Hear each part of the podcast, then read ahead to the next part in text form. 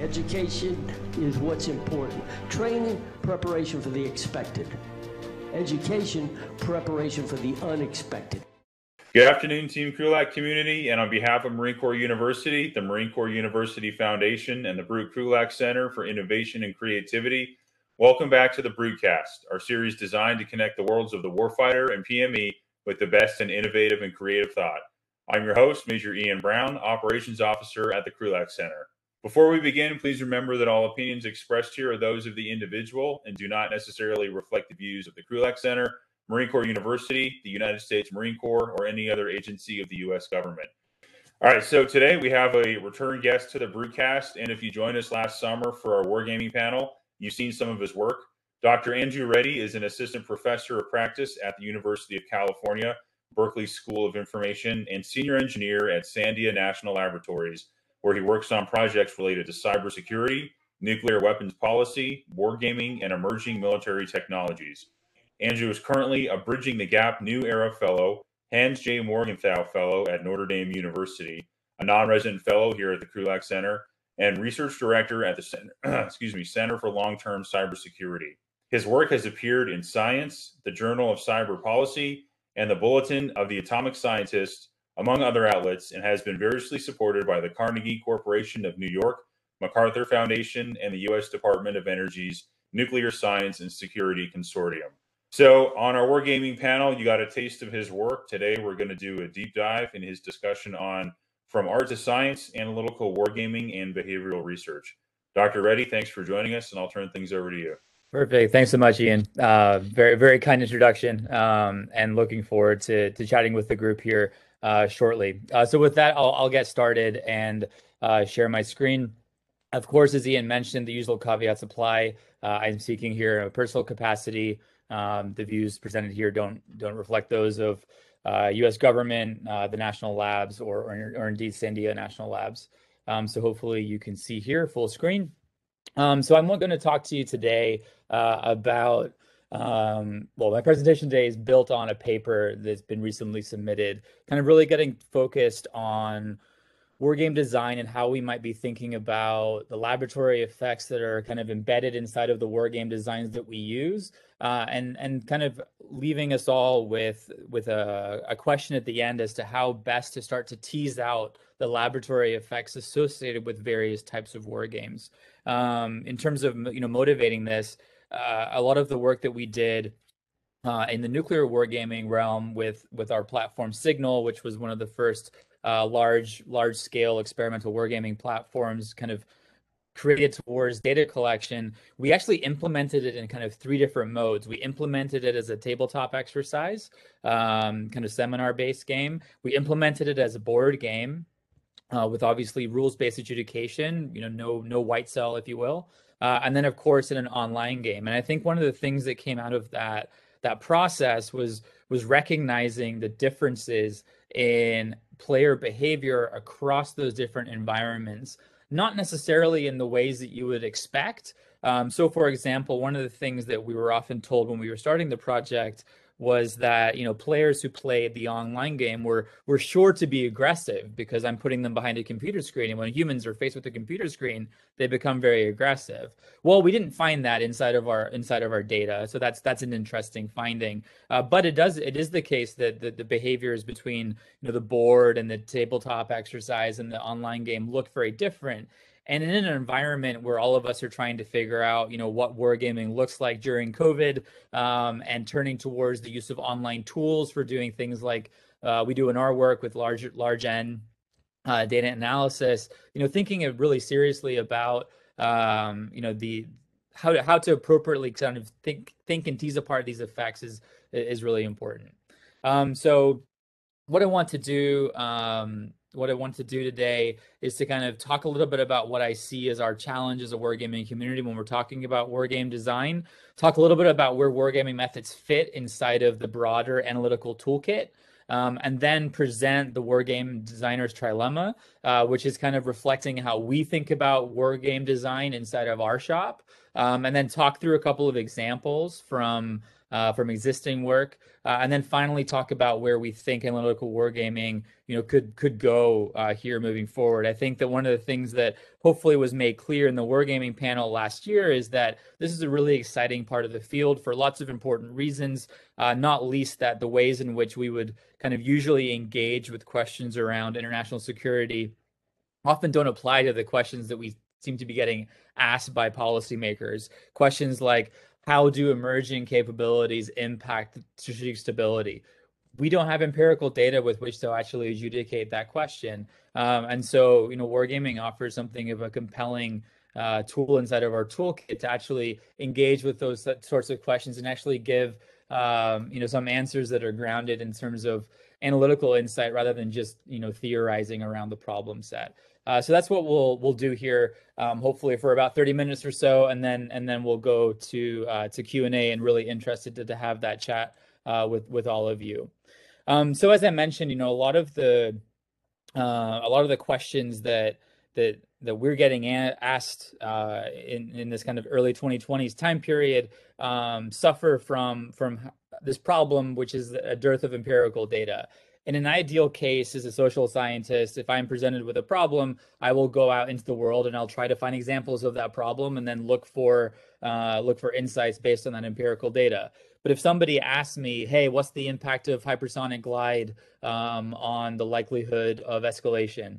Or you know does missile defense capability lead to more proliferation of certain capabilities? I'm not in a place where i can adjudicate those claims on the basis of empirical data um, so anytime that we're faced with new capabilities or new strategies, what we find is a, a big theoretical discussion in our, you know, in, in our, in, our, venues du jour, whether it's War on the Rocks or the Bulletin or um, or Lawfare, kind of talking about the relative costs and benefits of deploying a certain capability or not. And and that literature is great. I mean, lots of really smart people are involved in it, uh, but it, it can be fairly unsatisfying based on the fact that there's no real data to kind of get to grips with and to try to adjudicate, you know, who's right and, and who's wrong. And I think one of the pitches that, you know, I often make is that wargaming methods can really fill this gap and provide a, you know, a really powerful tool with which to think about strategic interaction and having consequences that matter um, and, and getting a, a sense of you know how humans behave in these environments where the capabilities are present and looking at how that might you know vary in those situations where they don't um, and so you know i think that this is this is you know what i why i get up in the morning this is why i'm excited about uh, this this particular tool um, and so as i mentioned i'm going to talk a little bit about um, the challenge posed for designing war games for analytical purposes, um, examine some of the value associated with analytical wargaming approaches. Um, you know, I'll, I'll, do a little bit of compare and contrast with formal methods, survey experiments, etc., and talk about what I think are some of the important differences between them. Uh, and then interrogate some examples of wargaming or wargaming used for analytical purposes.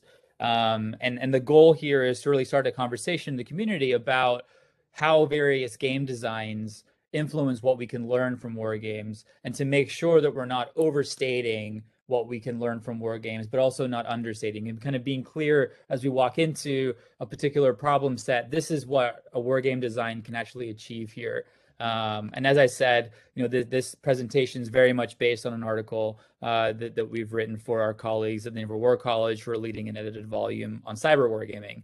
Um, so as I mentioned, our past work was really focused on the nuclear set. And so I'll, I'll uh, foreshadow some of the research that you're going to see coming out of our shop on cyber deterrence, uh, just in case it's of interest uh, to, to, folks. Um, so the toolkit. Um, as I mentioned, you know, as a social scientist, you know, not, modally, I will go out into the world and I'll look for empirical or observational data. And, you know, that work will take the form of case study research, um, using you know methods of agreement, methods of difference, or you know large N uh, data collection efforts. So things like the International Crisis Behavior Data Set or the correlates of war or MIDS, right? Those are going to be used to kind of uh, engage with you know particular sets of questions. Um, and and, the, and, those are great as far as they go, but only when that data is available. And as I've said, you know, a lot of the questions that that I think are most interesting currently in the field don't have this empirical data present. Um, and so, you know, that leaves us looking at various synthetic data generating processes, or what I call DGPs, um, that are that are well worn. So you know, for a lot of problems where we don't have empirical data, we rely on game theory and formal models, and we say, okay, well, this problem it looks a little bit like chicken, or it looks a little bit like the prisoner's dilemma, and so that's you know that's kind of how I'm going to think through this problem set. Um, and and that and that's you know been useful um, as far as it goes. Computer-based simulation and modeling the same. Um, obviously, with those tools, you're able to expand the number of variables inside of the analysis, uh, and also get to run the models over and over again, uh, which which is useful. But one of the things that is problematic for both formal models and computer-based simulation and modeling is that it really relies um, upon assumptions about how the world works in order to drive model outcomes rather than human behavior. There's no human inside of my computer based model that says, hey, I'm going to do this. Instead, I'm saying, hey, a human has these characteristics. Let's say, well, they're more or less rational and they more or less have good information about what's going on. Therefore, this is how um, you know they're likely to behave as the model you know spits out an answer. Um, so to to remedy that particular problem, the fact that we kind of take the human out of the process, uh, you, we, we often turn towards things like survey experiments. Um, and so this is these are great. Like they have you know humans inside of them. Uh, they have other problems, uh, not least that I give you know I give you a, a survey for five to ten minutes. Um, you know, there's no real consequences for you bubbling in A, B, or C. Um, and of course, you don't have a lot of time to think about how those consequences might be internalized uh, in any case. There's various ways where you know we try to get around this problem instead of survey experiments, but it's it's pretty intrinsic to the to the method. And so one of the things that that I quite like about war games used for analytical purposes, and particularly uh, when they're used in experimental forms, is that we can address these issues because war games provide an environment where humans are central to gameplay, uh, and we also have players having to engage with the consequences of their actions from round to round. Uh, and so they deal with some of the problems that are associated with other synthetic DGPs. Of course, you know, this is not me st- standing on my bully pulpit and saying, you know, we should do only wargaming all the time. All of these data generating processes have their time and place and I'm a big fan of mixed methods work. So oftentimes in, in the work that you'll see from me, you'll see a combination of wargaming data with survey data, with formal modeling data, and where it's available, available uh, empirical data as well. And so, you know, you definitely want to try to kind of triangulate findings across DGPs if it's possible. But I think it is worth pointing out where these differences uh, differences lie. And of course, you know, Signal uh, the nuclear war game that, that we built um, between Berkeley, Livermore, and Sandia serves as a really good example of this, right? It was a game that was built towards trying to get large numbers of players to play a large number of games and then using those games to actually establish uh, how differences in capabilities influence gameplay. Uh, and obviously, we were most interested in, in patterns of nuclear use uh, in, inside of that context. Uh, but very exciting about how excited about how that turned out um, to the best of our knowledge, it's still the largest, uh, you know, wargaming data set of its of its kind uh, that that exists. Um, and of course, you know, the wargaming also gets to build on a lot of, you know, uh, history that that you know going all the way back from German examples into Naval War College examples into the various applications during the Cold War. Um, you know, on both the training and education side, um, where we see war games used in both military and academic contexts. Uh, indeed, I just ran here from a class um, where you know definitely use war games inside the classroom, and they work really well. Um, trust me, it's easier to teach deterrence from a war game than than having them read having undergraduates read Schelling. Um, although Schelling's great.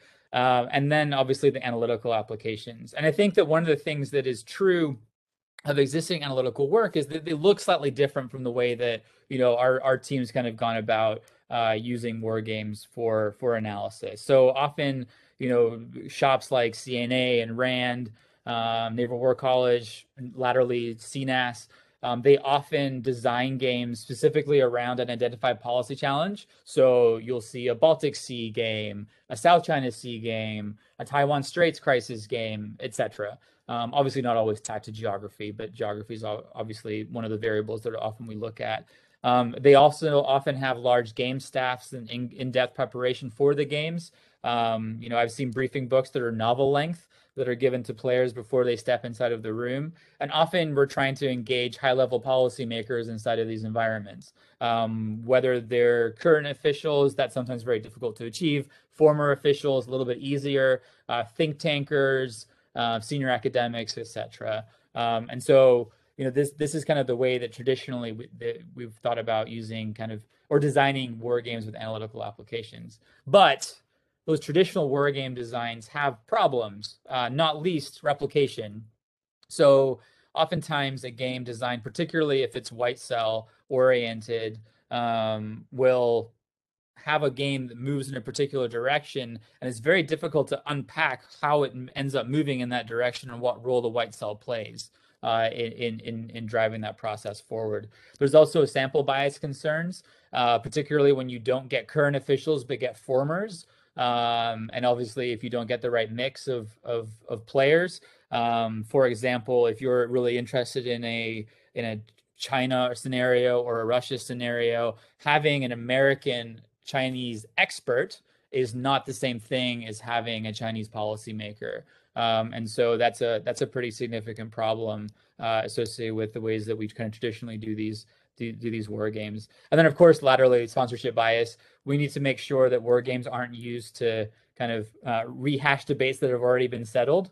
Um, and so, you know, I think most of the shops that I mentioned are really good about this. Uh, but there is, of course, a danger that, you know, a question's been asked and answered and a war game is used to kind of buttress an argument. And of course, when you're thinking about pure research, that's not what not what we're after. Um, we also have data concerns with these war games. Indeed, the data that you derive from a lot of traditional war games is really rapporteur based. Um, and so what the rapporteurs are able to capture is, is, is ends up being the conclusion. Um, and obviously, you know, we can talk about, you know, who those rapporteurs tend to be, et cetera. Um, as a result, data collection can be a little bit incidental. Um, there can be a little bit of confusion about whether the war game is interested in what I call process oriented conclusions versus outcome oriented conclusions. Uh, it's perfectly reasonable from my perspective for a traditional war game design to say, hey, I've got a lot of you know current or former officials around the table, and they seem to think that issue X is germane to this crisis. Um, that's a perfectly reasonable finding from from from a war game that's played once. What I think is a little bit more tenuous is if uh, an analyst says, "Well, in the Baltic Sea scenario that we played, you know, this happened. Um, and you know, on the basis of that one game, you say, hey, you know, this is going to happen every single time inside this scenario. That's that's not not super appropriate uh, from my perspective. Uh, the other major problem with game design that we have currently is that game designs are treated as intellectual property, which means that actually interrogating them for things like laboratory effects that I want to talk about here shortly is is very difficult to do. Um, ideally, we want researchers to pick up game designs and try them in lots of different ways. I want somebody to pick up the signal game design and I want them to change something about it. So we built a three player game. What what happens if you have exactly the same rule set and you play it with five players? Does it meaningfully change the conclusions that we're able to draw about gameplay? That's the way we want this this this kind of uh, community to work. And when we treat war game designs as intellectual property, that becomes very difficult to do. Uh, so one of the things that that we've committed to do in our work is to publish the game designs and actually publish articles that discuss the game design decisions that we make. Because of course there are no quote unquote right decisions in war game design. There are just defensible decisions in war game design. Uh, so we'll publish articles about the results of a particular uh, war game environment vis-a-vis a research question but also publish an article that talks about the design trade-offs that we've made uh, as well and i think that's really important uh, to do particularly as we're only at the very beginning of understanding these laboratory effects. Um, and so i think that's a really important thing to emphasize. Um, and so experimental wargaming methods or analytical wargaming methods should seek to address these challenges. Try to create conditions under which causal inference is possible, generalizability of findings is possible, replicability is possible, uh, and provide a way to do theory development and theory testing where observational data, you know, is, is otherwise limited. Um, and, and obviously, one of the nice things that you get in war games that you don't get in formal models and you don't get in survey experiments is that you can layer on the complexity in, in ways that perhaps you can't inside of those DGPs. That's not to say that we can make wargame designs endlessly complex. You absolutely can't for reasons that I'll discuss here shortly. Uh, but you are able to kind of talk about cyber and conventional and gray zone and nuclear in the same breath without without kind of having to separate all of them out like I would in a survey experiment. Um, and so you know that's that's that's pretty useful uh, as well. And of course, you know I have lots of colleagues writing around this area. It's not just me. Uh, Jackie Schneider's doing lots of great work here. Erik Lin-Greenberg's doing great work here. Uh, Reid Pauly, uh, more recently, John Emery uh, diving into archival war game data uh, from RAND and from MIT. Uh, you know, are doing excellent work in this in this space. Um, and so, you know, I want to talk a little bit about war game design, just to kind of open up the, the the box, if you will, the black box of game design, to to kind of give you a sense of what we think about uh, when when we're doing uh, designing. And and indeed, you know, our team has come up with this what we what we think is a, a kind of a trilemma uh, between the different things that you you know you weigh as a as a war game designer. Uh, and so you know I'm going to talk talk about them here. Uh, for, for to start with, uh, I'll, I'll say that you know there there is no again right or textbook uh, level of fidelity or complexity or abstraction that you can bake into any particular game. It's this, the where you land inside of this triangle is always going to be driven by your research question, and I think that's appropriate. And so, really, what we weigh within our team are three things. The first is analytical utility. Am I able to answer my research question and extract the data that I need from the war game to answer my research question? Right. So analytical utility is up there. Engaging play. Right is a player able to actually pick up my game and learn it in a reasonable amount of time that allows them to play it and, and for me to collect data on them and hopefully it's not sterile right? Don't don't create a sterile environment for your for your player. And then finally contextual realism. Does it take the things that are happening in the real world that we want to model and creating them inside the game environment appropriately? And obviously different games look different based where where we live inside of this triangle. For example, Signal, designed certainly with analytical utility in mind, abstracts out a lot of contextual realism in terms of capabilities. We're not modeling um, lots of nuclear effects. We're only modeling some of them. Uh, engaging play, we have, we have some variation in players who think the signal was really easy versus really hard. Uh, but again, you want to try to create like the Goldilocks amount of engagement from your game design. Uh, and so where we end up living inside of this triangle uh, is really important. So, so that's that's important to, to, to note up front.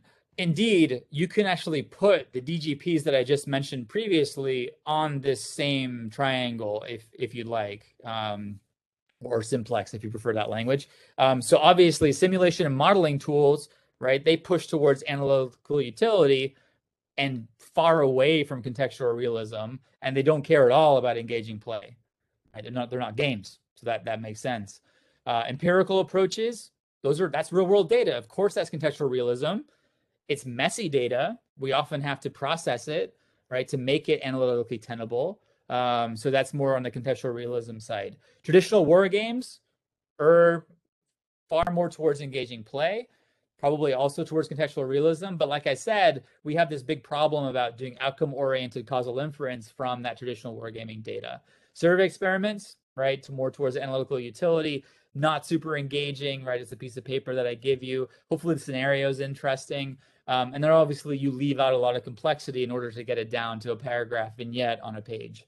Uh, and of course, I'm I'm uh, you know creating these kind of ideal typical examples of each of these DGPs. I understand that there's variation on these axes. Um, but that's this is generally kind of our sense of where where those DGPs live in this simplex. And then of course, you know, I'm going to make the pitch that war games thought about experimentally, thought about analytically, can be a really useful way to kind of square the triangle, if you will. Uh, it can provide the best bits of all three of these things, and then we kind of move around based on you know the different things that we're interested in in this space. Um, so so yeah, like I said, you know, useful method to square the triangle um, but we do have existing war games that that look different. They come in different shapes and sizes. And so I'm going to talk through three uh, fairly well known examples and kind of talk through our kind of uh, examination of them and where they might fall inside of the the, the simplex. And so uh, I'll look at um, uh, Jackie uh, Jackie Schneider, uh, Rachael Shaffer, and Ben Schechter's International Crisis War Game, Ben Jensen and David Banks' Island Intercept, and uh, Ben Jensen and Brandon Valeriano's Cyber Escalation Exercise, uh, and talk about talk through them in brief. Obviously, in the paper, um, we go into to far more detail. Uh, but certainly, ICWG designed very much with analytical utility in mind. Um, you know, doesn't use real world nations and geographies for lots of good reasons.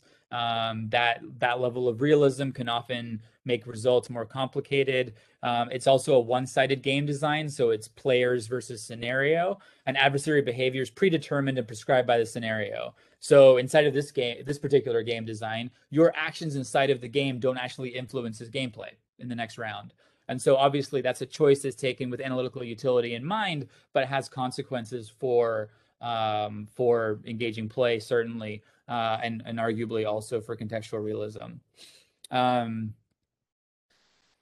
as as opposed to that particular example, Island Intercept, right, really closely approximates contextual realism, right? They're really interested in a real world scenario, uh, specifically the South China Sea, and they prescribe who their players are and imbue them with the characteristics of those real world players. Uh, it allows for strategic interaction between two players, and there are consequences associated with their gameplay from round to round.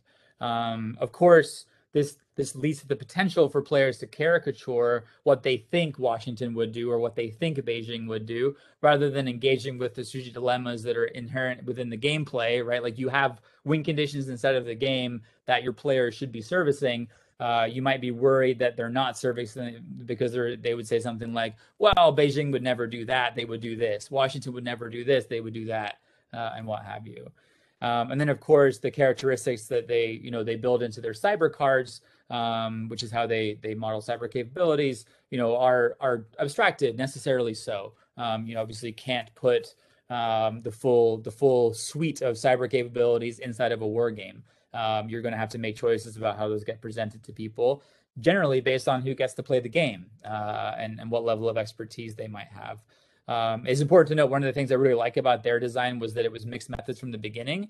Um, and so they actually have a survey experiment that goes alongside uh, the, the, war game that deals with some of the challenges that, that I noted up front. And then we have the cyber escalation exercise um, from Ban- Brandon and Ben. So again, here we have the primary emphasis on analytical utility. Um, there's no strategic interaction between players to drive engagement, um, and players don't see the the consequences of their decisions.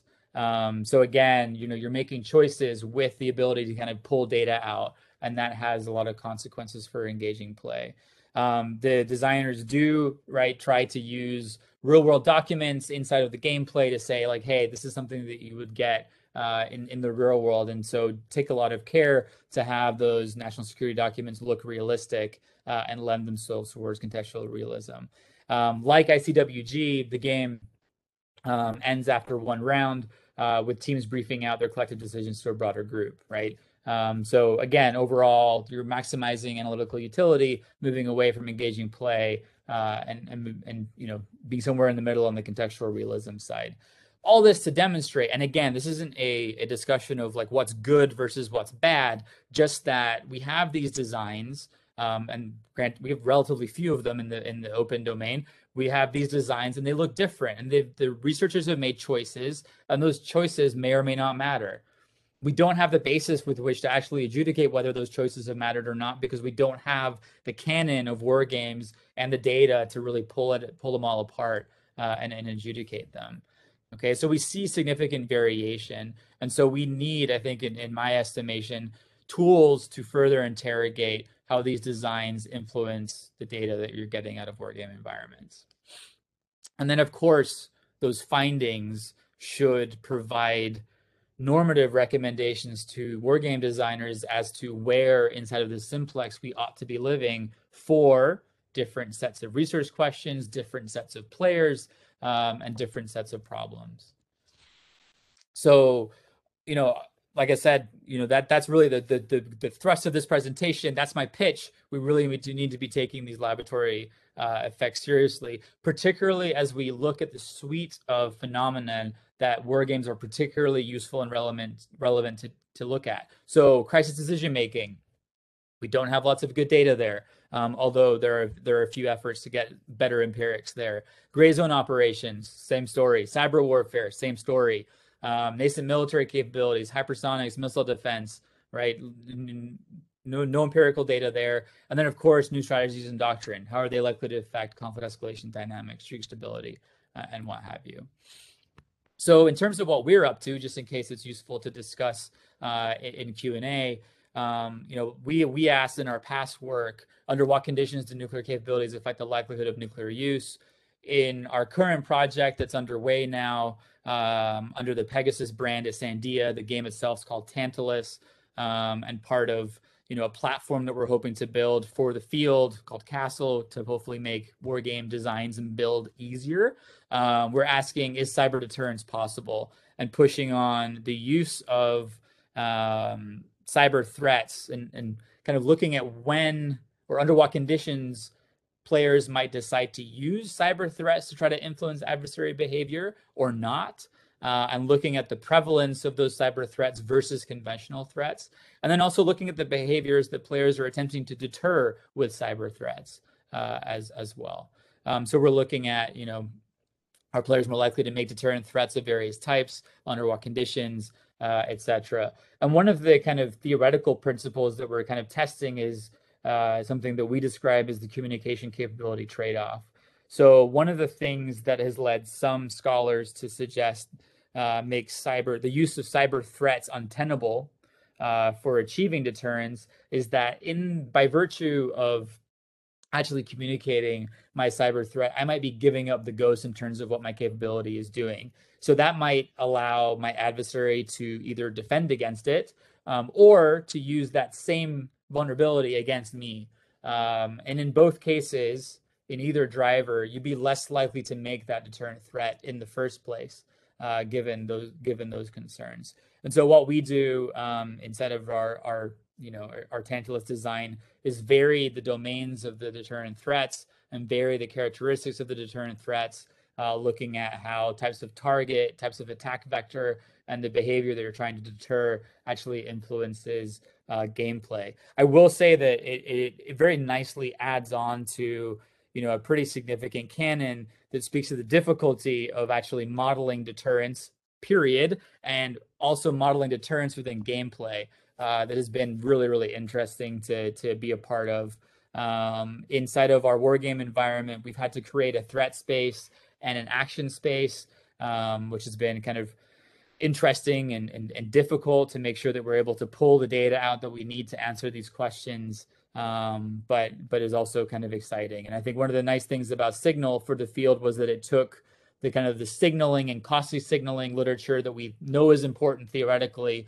and demonstrates it in practice. In, in this work here, we're trying to push on this threat space and really get to grips with what these threats look like uh, here as well.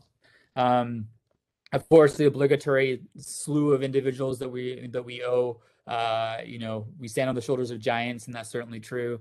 From from Peter Perla to Philip Sabin, uh, Reed, Jackie, and Erik that I mentioned. Um, you know, our own team, uh, Green and Austin Long, Brendan Green and Austin Long. Um, so you know, lots of lots of work in this space that's terribly exciting and interesting to see, and hopefully influencing the way in which we do uh, war games moving forward. Um, so with that, I will leave you with a picture of our Signal uh, board game and uh, my email address, and really looking forward to the Q and A. Apologies, Ian, I went slightly over, but hopefully that's okay. Uh, and really looking forward to engaging with all of you. Um, and I'll probably take my screen down just so that I can see you if you feel like coming off of video uh, for the Q and A portion. Yeah, great. Thank you very much, Dr. Reddie. Um, and to everyone out in the audience, uh, you can start throwing your questions in the chat there. Uh, and I've got a couple things I was jotting down to kind of start things off. So, um, you right at the outset, you, you know, you mentioned that for for some of you know figuring out how capabilities can sort of impact social decisions and you know human thinking um, in and not having the data to to you know sort of make judgments on that.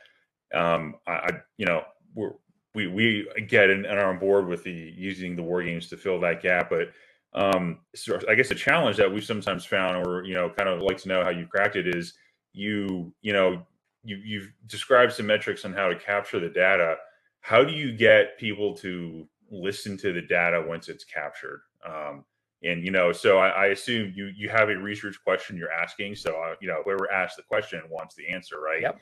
Um, but how how do you sort of convince them to internalize the answer or accept the answer based on the outcome of the game? Um, you know, whether depending if there's some skepticism on using a game to generate that data.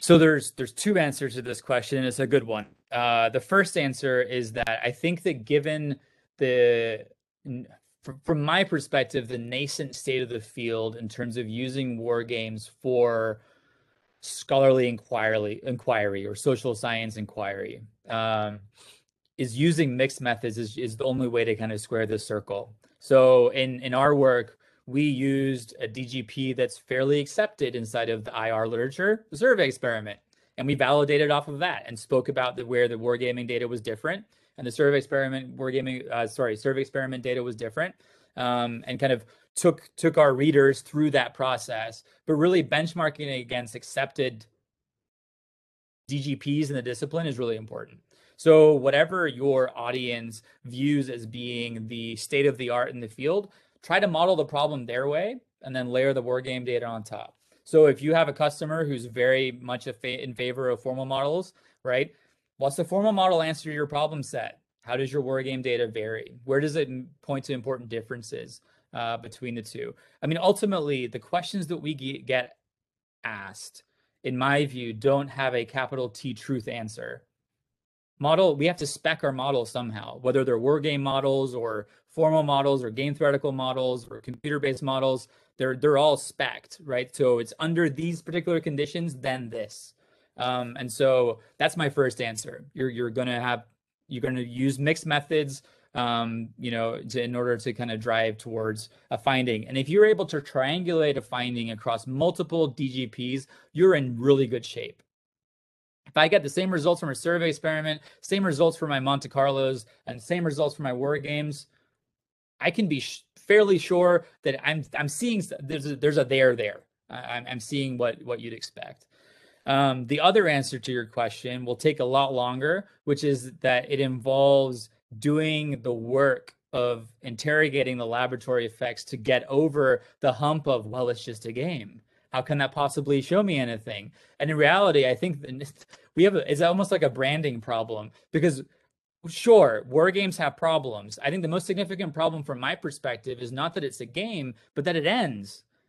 The world does not end right? It is it is iterative. It is not non-iterative. War games are non-iterative. That's the real problem with a war game methodologically, not that it's a game. Um, and you know, we should we should have a really open and frank discussion about well, where is a war game useful versus a survey experiment useful? But I see a lot of problems with existing DGPs that are sometimes worse. I, guess that's a normative statement than the the war game designs that that some sometimes object to on the basis of it's a game. Um, ultimately, compared to a survey experiment, instead of a wargaming environment, I've created the conditions under which strategic interaction takes place. That's really important. We know that's important to crises. Um, I've created the conditions under which players have to live with their consequences of their of their actions. That's really important. And I've got a human involved. And last time I checked, crises are driven by humans. Um, and we'll, we'll talk about worlds in which that may not be happening in the future, um, if, if you if you want. Um, but I think that we need to do the work of really doing comparisons of these various data generating processes and being honest about where war games have their strengths and where war games have their weaknesses. Indeed, I mean, a big part of my analytical wargaming work, experimental wargaming work, addresses what were viewed as the weaknesses of the traditional wargaming toolkit which is that you play a game once with one set of people, and then you say this happened. Um, it's not, not particularly compelling from an analytical perspective. How do I know that having somebody different in the room might have changed the gameplay? Having a different person in the white cell might have changed the gameplay. A different game design might have might have led to a ra- radically different conclusion about what happens in a Baltic Sea escalation scenario. Um, and so I think that that's that's the that's the longer term answer that we need to embark on as a field. Of course, if you're using war games for training and education, less of a problem because there I'm really using a war game like I do with my students instead of reading Schelling, I will like create the conditions under which you might actually want to deter, um, and you make deterrence real. Um, whoop, sorry, Siri is saying hi. Um, but um, but but but yeah, I think that that longer term work needs needs to happen as well. But but from my view, the you know the the data not mattering because it's a game is something of a cheap shot because really the problem lies in the fact that the game environment doesn't last forever rather than the fact that it's a game. And indeed the fact that it's a game and you can control the win conditions as a lever and you can control um you know the the ways in which players are actually engaging in competition right and making them more or less like the real world like that's actually value. That's not that's not a hindrance uh, in my view hopefully that got yeah. your questions there ian yeah no no no it did and you know it's um the, the fact that the, you know the game ends, you only get one iteration is a um, it, you know it's a challenge because you don't want it to end, but you also don't have infinite right. time to get to it. So, um, but uh, you when you kind of hit on it at the end, there's uh, something else I wanted to look at, which this not really a rat. It's sort of a specific um, thing on on what you mentioned your students in class, you know, doing a game instead of reading Schelling. Um, like how you what deterrence is, what it means to people, um, how you uh, successfully do it without turning it into a a massive kinetic or nuclear exchange. You know, that's a that's a question that's on a lot of people's lips these days. So I'm, I'm curious, actually, like, um, and you mentioned the difficulty in modeling it, period, and then modeling it separately in war games. So what are you what are you doing with your students um, to have them like immerse them in a in a constructed environment where they're grappling with the terms decisions? Like what what game you're using? what sort of what level of complexity or, or what level of understanding are you expecting them to bring to the table and how how successful has it been yeah i mean really it's so i, I still try to make them so two, two, two different things so the cyber deterrence work that i discuss is not education experience that's analytical so that's inside of the labs um, where we're pushing on that. There we're really interested in deterrence by punishment. Um, that's the you know we're trying to look at the conditions under which players are trying to manipulate your adversary's likelihood of doing something that, or not doing something that they would otherwise do. So very classical definition of deterrence. Um, we don't dabble in deterrence by denial etc but in a classroom setting i actually am trying to poke at the distinctions between various different types of deterrence right? Um, and whether you know I want to try to have a discussion with my students about whether deterrence by denial is in fact deterrence or whether it's just defense um, or or in some cases offense. Um, but oftentimes for me, I, I'm a really big fan of the kind of back of the napkin scenarios. Um, so one of the ones that I've just built out for my students in the last year actually uses P.W. Singer and August Cole's book Ghost Fleet, uh, which is probably you know well known to everybody on this call, um, and actually trying to pull different parts of that out um, as the as the baseline scenario and have them think about what are the different things that um, the United States posture might have looked like in order to deter in the in the book. I guess spoiler alert. I, can I spoil the book for folks? Um, in in the it's been in around for a while. You're fine. Yeah, in in that particular book, it's uh you know a Chinese invasion of Hawaii scenario. Um, so so I kind of create a vignette on the basis of where that book manuscript lives up up until about the end of the first third um, and and take my students through. Okay, you know, here's your baseline posture for what the U.S. looked like, more or less, inside that scenario. What might have happened to change the way that the Chinese behaved? So signaling, so distribution of military capabilities, um, qualitatively different military capabilities, right? And you build the scenario that way. But that that particular game is made for you know a two-hour session um, that attempts to try to make some of that literature real for them. Um, and I think they actually start to understand what it is that deterrence is actually trying to achieve uh, from from doing it inside of um, doing it inside of a war game that you you you don't get when you're kind of struck stuck struggling through um, the literature. Which is not to say I don't assign it. I do. It's just that I think my my general sense is that you know the students are saying I like learning it via the war game. I don't like it by reading.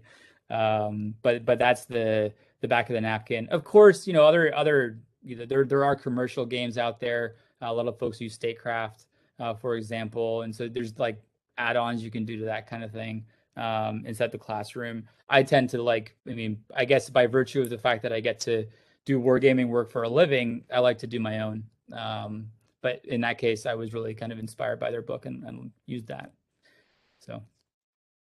Yeah, great, thank you. And I just wrote Statecraft Alex. I'm gonna go look at look it up on uh, Amazon. See see what it costs.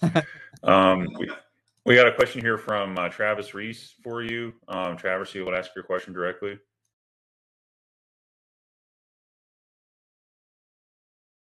Yeah, sure. Let me come off mute. So, um, I was kind of curious about why you've stipulated that only one iteration of play is available for you in the execution of the analysis and why that's a limitation. Certainly, I'm cheating a little bit at solitaire. Ian's familiar with the game that I ran for the Marine Corps where we did multiple iterations over two months. Game was distributed and it was a day-to-day competition game below the threshold of armed conflict and the express requirement for the players was that if you escalate you actually fail. So the idea was turning this back in certain ways that would then cause a de-escalation event.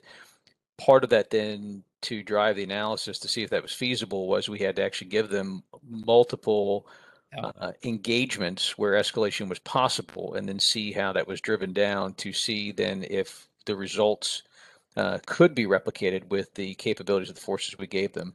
So based on that, I was wondering why you were conditioning that potentially as an absolute for the environment you're working with, as opposed to other iterations where we've done this where we haven't had the same problem.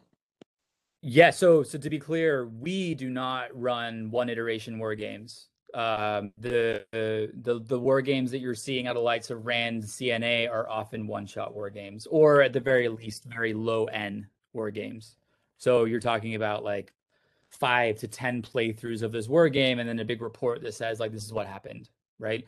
Our our team is very much interested in creating. It sounds like you creating an environment that actually allows for repeat play and that allows for lots of plays such that we can actually get some semblance of the well we can we can start to engage with what the patterns of the gameplay actually look like across games so that we are able to compare hundreds of games instead of ones twos fives um, and indeed that's what you need in order to actually say something meaningful about the outcomes from your game environment it's not appropriate in my view uh, to play a war game once and say x will happen in the baltic sea Y will happen in the Black Sea. It is perfectly reasonable for that type of war game design that's played once or twice or three times to say, hey, these really smart people and experienced people that I have around the table seem to think that missile defense is really important in the Baltic Sea scenario, or that missile defense is not important in the Baltic Sea scenario. That's a perfectly reasonable finding from a traditional war game. It's not appropriate, in my view, on the basis of five gameplays to say you're always going to get escalation when X. Um, and so I'm massively in favor, uh, like like you were, of having multiple uh, iterations of, of, of gameplay. Um, but, but what is the same for traditional war games, or we call traditional, it's a big bucket, and then analytical war games um, are, is that the game ends. I mean, there's no there's no way to get around that. I mean, we we try to fiddle with that a little bit. We have uh, kind of randomization around when a game ends for various designs. So we have you know a randomizer that will end the game after round four, five, six, or seven um, for for one of our games in order to try to deal with that particular problem. Uh, but of course, it still it still ends at some point. Um, but but yeah, it's you know we, we're ideally if if folks are interested in doing outcome oriented inference, we want all war games to be performed multiple times uh, in order to get to get a sense of where the game design might be actually tripping up the findings. Um, and of course in your case that makes perfect sense right if you're if you're having players play it for learning outcomes they're going to be doing learning by virtue of playing the game multiple times. What i will say is the problem there and one of the things that we did track uh, inside of our data was when players were repeat players um, because obviously if they're more experienced with the game and they're matched up against players that are less experienced that's going to have an impact on gameplay. And so you want to try to account for that. And so one of the variables that we we we, we track is if if players that come across signal in various settings how that repeat play might make some of the things that we were interested in around the use of particular nuclear cap- uh, nuclear capabilities or military capabilities higher or lower um, so we we track that um, there's of course path dependence in all of this. You know, uh, how I played the game last time is going to impact the way that I played the game this time, and so that's important to to, to bear in mind. No, excellent. Thank you. Appreciate it. No worries.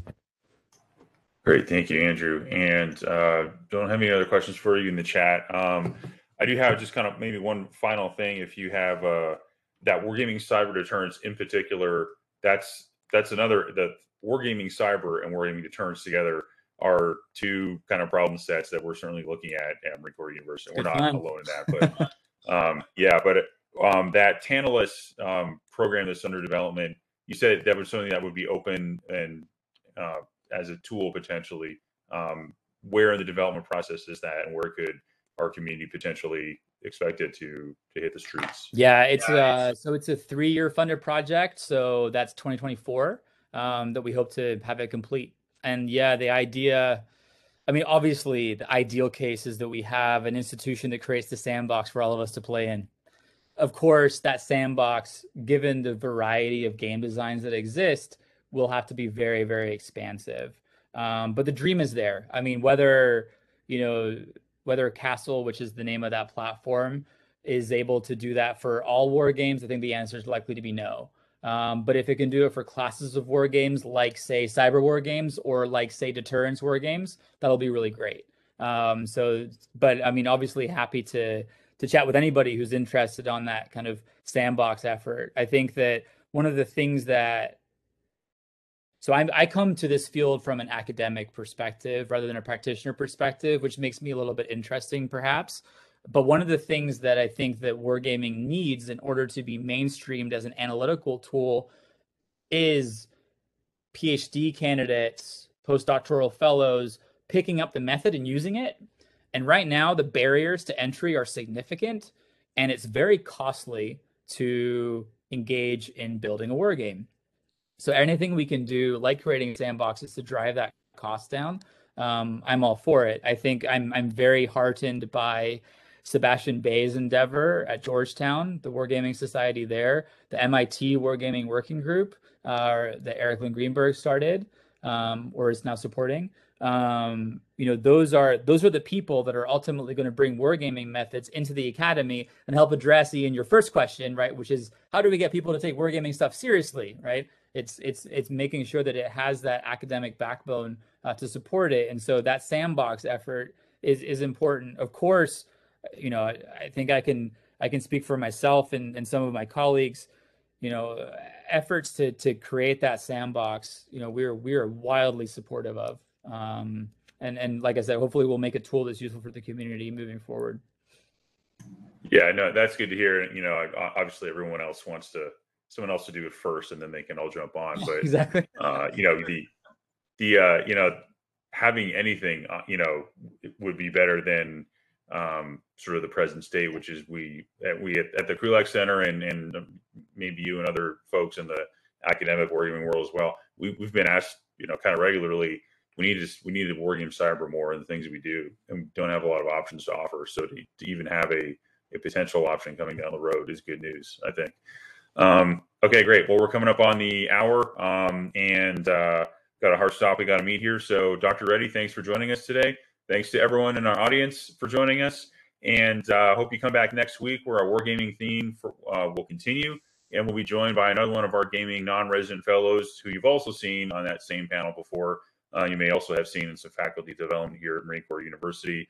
Dr. James Pigeon Fielder will be back to talk about war game mechanics and game mechanics beyond war games. So we hope to see you all then. Thank you. Education is what's important. Training, preparation for the expected. Education, preparation for the unexpected.